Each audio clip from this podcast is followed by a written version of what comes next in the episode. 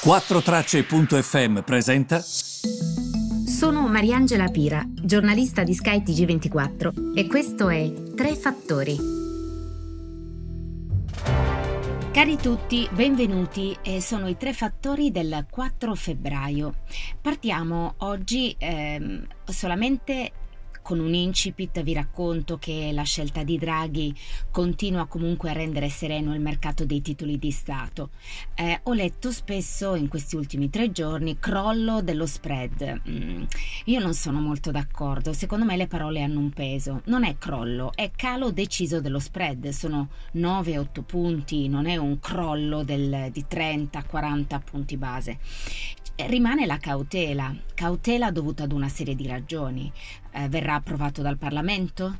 Um, la seconda domanda, il Recovery Fund verrà in qualche modo modificato? La terza domanda, i progetti del Recovery Fund eh, sarà aiutato dai partiti di modo da procedere in modo celere sulla questione Recovery Fund e questi soldi da spendere che arrivano dall'Europa? Quindi eh, ci sono delle domande. Certo, se tutte queste cose andassero bene è ovvio che lo spread scende. Alcuni sostengono che il prossimo obiettivo sia spread a 60 punti. Mi è venuto un po' da sorridere perché lo spread a 60 punti non insomma non c'è da tantissimo tempo. Anche questi livelli sono abbastanza mm, buoni rispetto a quanto siamo abituati.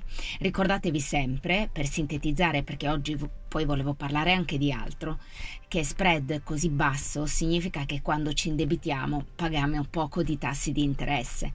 Quindi nel momento in cui ehm, si va a comprare un BTP italiano, eh, l'Italia riceve il denaro di chi compra il suo titolo di Stato, il suo BTP, e alla persona o, alla, o al fondo o alla banca corrisponde un tasso di interesse.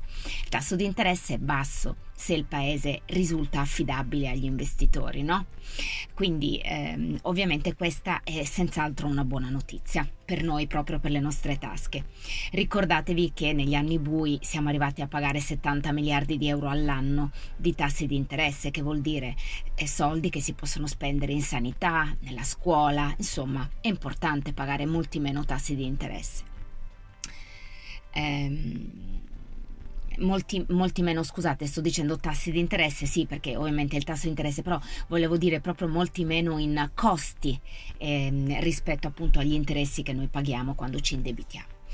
Allora, ehm, andiamo avanti, perché oggi invece vi volevo parlare di un'altra cosa. Una riflessione innanzitutto sempre legata a Draghi. Non so se avete visto l'apertura del Financial Times. L'apertura per un, per un giornale che non ci considera mai è su Draghi. Draghi a tutta pagina, l'uomo che ha salvato euro riuscirà a salvare l'Italia, ma quello che mi ha stupito, perché poi uno ovviamente si immagina anche il futuro, al di là dei giudizi sul merito, e li daremo eh, quando succederà, per questo che secondo me uno può stimare Draghi è anche il mio caso perché guardo al suo curriculum ed è ovvio che lo stimi, ma in un mondo giusto dovrebbe essere così. Uno dovrebbe basarsi anche su questo. Io penso a un bambino che guarda il Presidente del Consiglio e dice ha fatto, eh, si è laureato qui, poi è andato negli Stati Uniti, dottorato, è andato lì, PhD. Un bambino lo guarda e dice cavoli, eh, il nostro Presidente del Consiglio è veramente molto in gamba, mi piacerebbe essere come lui. Quindi secondo me stabilire questi criteri di merito è sempre molto sano e, e non puoi non stimare uno come Draghi. Altra cosa è dire giudicherò Draghi sulla base del suo operato. Questo secondo me un giornalista lo dovrebbe fare con tutti. È ovvio che però eh, è un po' come quando, lo, voi lo sapete perché lo cito spesso, è un po' come quando Oriana Fallaci intervistava Pertini.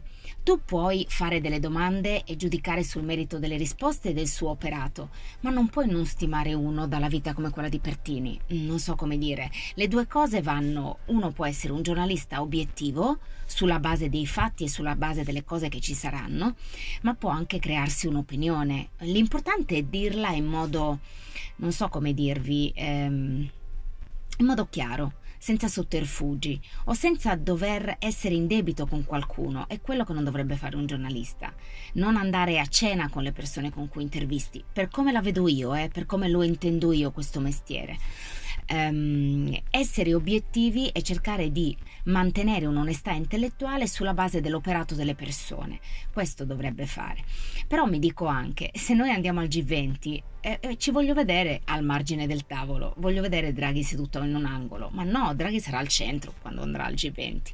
Ed è giusto così e secondo me questo potrebbe portarci, pensate anche in termini di leva.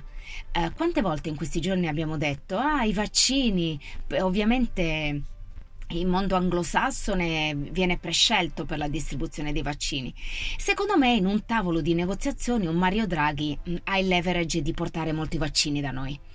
Eh, non, so se, non, so se, mi sto spiegando, secondo me è importante anche chi scegli per quello che poi può portare in termini di rappresentanza del tuo paese all'estero. Poi mi sto portando avanti con i ragionamenti, però in questi ultimi due giorni leggendo tante interviste, leggendo tanti articoli, eh, una un, dei bellissimi editoriali, devo dire anche che ho letto. È ovvio che uno poi va a pensare a questo, no? Te li fai i ragionamenti anche sul, sul futuro. E a proposito di belle interviste che ho letto, eh, c'è questa lezione politica di Rino Formica, 93 anni aggiungo, che viene ripresa da molti quest'oggi, mm, che veramente fa pensare a un acume, una capacità di analisi, soprattutto quando dice che chi nei partiti si troverà il modo di digerire uno come Mario Draghi. Ehm, perché eh, comunque ehm, eh, lui dice proprio andare contro Draghi in questo momento vuol dire andare contro il paese. L'ho trovato anche questo molto interessante. E ehm, invece l'altra cosa di cui volevo parlare è Elon Musk. Allora, voi sapete che è un'altra persona che stimo, però bisogna essere onesti intellettualmente. Oggi twitta a un certo punto, ma mm, è una questione di mezz'ora fa, eh, eh, rispetto all'orario in cui io vi registro l'audio, sono le 10 del mattino. E, ehm, e twitta um, Doge, inteso come Dogecoin, la valuta, la criptovaluta che si chiama Doge, come i Doge a Venezia, proprio si chiama Doge, scritto Doge, Doge, Dogecoin, e sarà la vostra cripto. Cos'è successo? Ovviamente ha twittato questo, subito c'è stato un balzo di quasi il 100%, per poi calmierarsi un po' il prezzo, mentre vi sto parlando sale di circa il 68%. Allora, io um, credo che Elon Musk, ve l'ho sempre detto, per me non è un visionario, per me visionario lo era anche Hitler, secondo me lui è un sognatore. E um, per quanto mi riguarda sta facendo tantissimo per la corsa nello spazio e devo dire che mi fa, mi fa sognare, ha la capacità di, di, portarmi avanti col pensiero, ho letto la sua biografia, um, sono molto affascinata dal personaggio però non esiste che tu possa twittare il titolo salire, magari tu hai comprato i Dogecoin ieri e tu ti avvantaggi di questo. Ma ragazzi, ma dove siamo? Scusatemi, non c'è più l'aggiotaggio di una volta. E allora andiamo a ripassare un po' come fa la Treccani con Dante, che ehm, una parola al giorno, no? E io lo faccio oggi con aggiotaggio, cioè speculazione per far crescere o diminuire il costo di un valore, del prezzo, di un titolo, di una merce, operata attraverso un tempo si diceva così, informazioni riservate, oppure divulgando notizie false o tendenzialmente per alzare o abbassare le quotazioni, quindi tendenziose. E, lui che cosa sta facendo? Voglio dire, è seguitissimo, eh, twitta e poi subito dopo il titolo si muove, ma questo non è corretto a mercati aperti. Eh? Vi ricordo che un tempo neanche i comunicati stampa si potevano fare durante i mercati aperti, perché comunque tu alzavi o diminuivi il valore del titolo, addirittura certe decisioni politiche come come sapete, tipo la scelta dei ministri, eh, si cerca di farla nel weekend, di modo da rispettare l'andamento del mercato. Io questa cosa qui, sinceramente, se fossi nella SEC, eh, la Consob americana, io qualcosa la farei, perché questo non è corretto non è corretto. Poi uno mi può dire, c'è chi mi ha risposto, beh però se serve a finanziare la sua corsa nello spazio, ma per carità, ma anche io sono d'accordo sulla sua corsa nello spazio, è che questo è proprio una cosa scorretta da fare. Non può valere una regola per tutti, anche per i poveri scappati di casa e per lui no. Eh no, non vale, anche perché lui in questo momento è l'uomo più ricco di Wall Street, quindi dovresti avere anche un atteggiamento responsabile rispetto a chi ti segue. Um, lo so, non sono molto d'accordo.